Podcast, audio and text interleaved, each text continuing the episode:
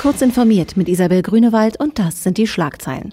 Kein G20-Staat beim Klimaschutz auf Kurs. Datenleck bei Online-Comic-Editor Tundu. Finanzregulierer überprüft Frauendiskriminierung bei der Apple Card und Facebook und YouTube gegen Whistleblower-Identifizierung. Die G20-Staaten tun einer internationalen Untersuchung zufolge weiterhin zu wenig, um die Erderhitzung auf 1,5 Grad zu begrenzen. Der Treibhausgasausstoß der 19 Industrie- und Schwellenländer und der Europäischen Union steige weiter, heißt es im Brown to Green Report, den das Netzwerk Climate Transparency drei Wochen vor Beginn der UN-Klimakonferenz in Madrid veröffentlichte.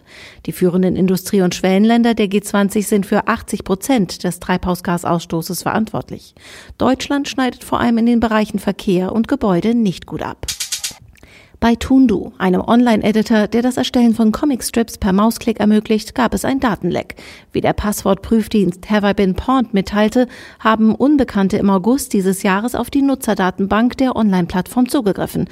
Kopiert wurden Datensätze von etwa sechs Millionen Tundu-Nutzern, bestehend aus E-Mail-Adressen, Benutzernamen, Geschlecht, Wohnort sowie Passwörtern als Salted Hashes.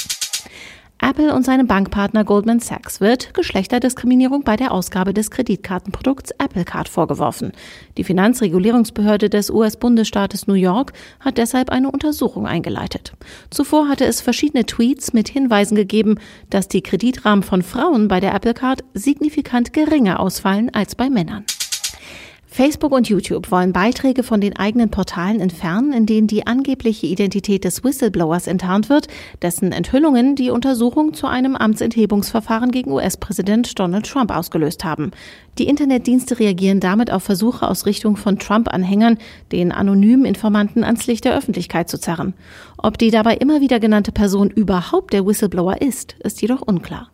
Diese und alle weiteren aktuellen Nachrichten finden Sie ausführlich auf heise.de.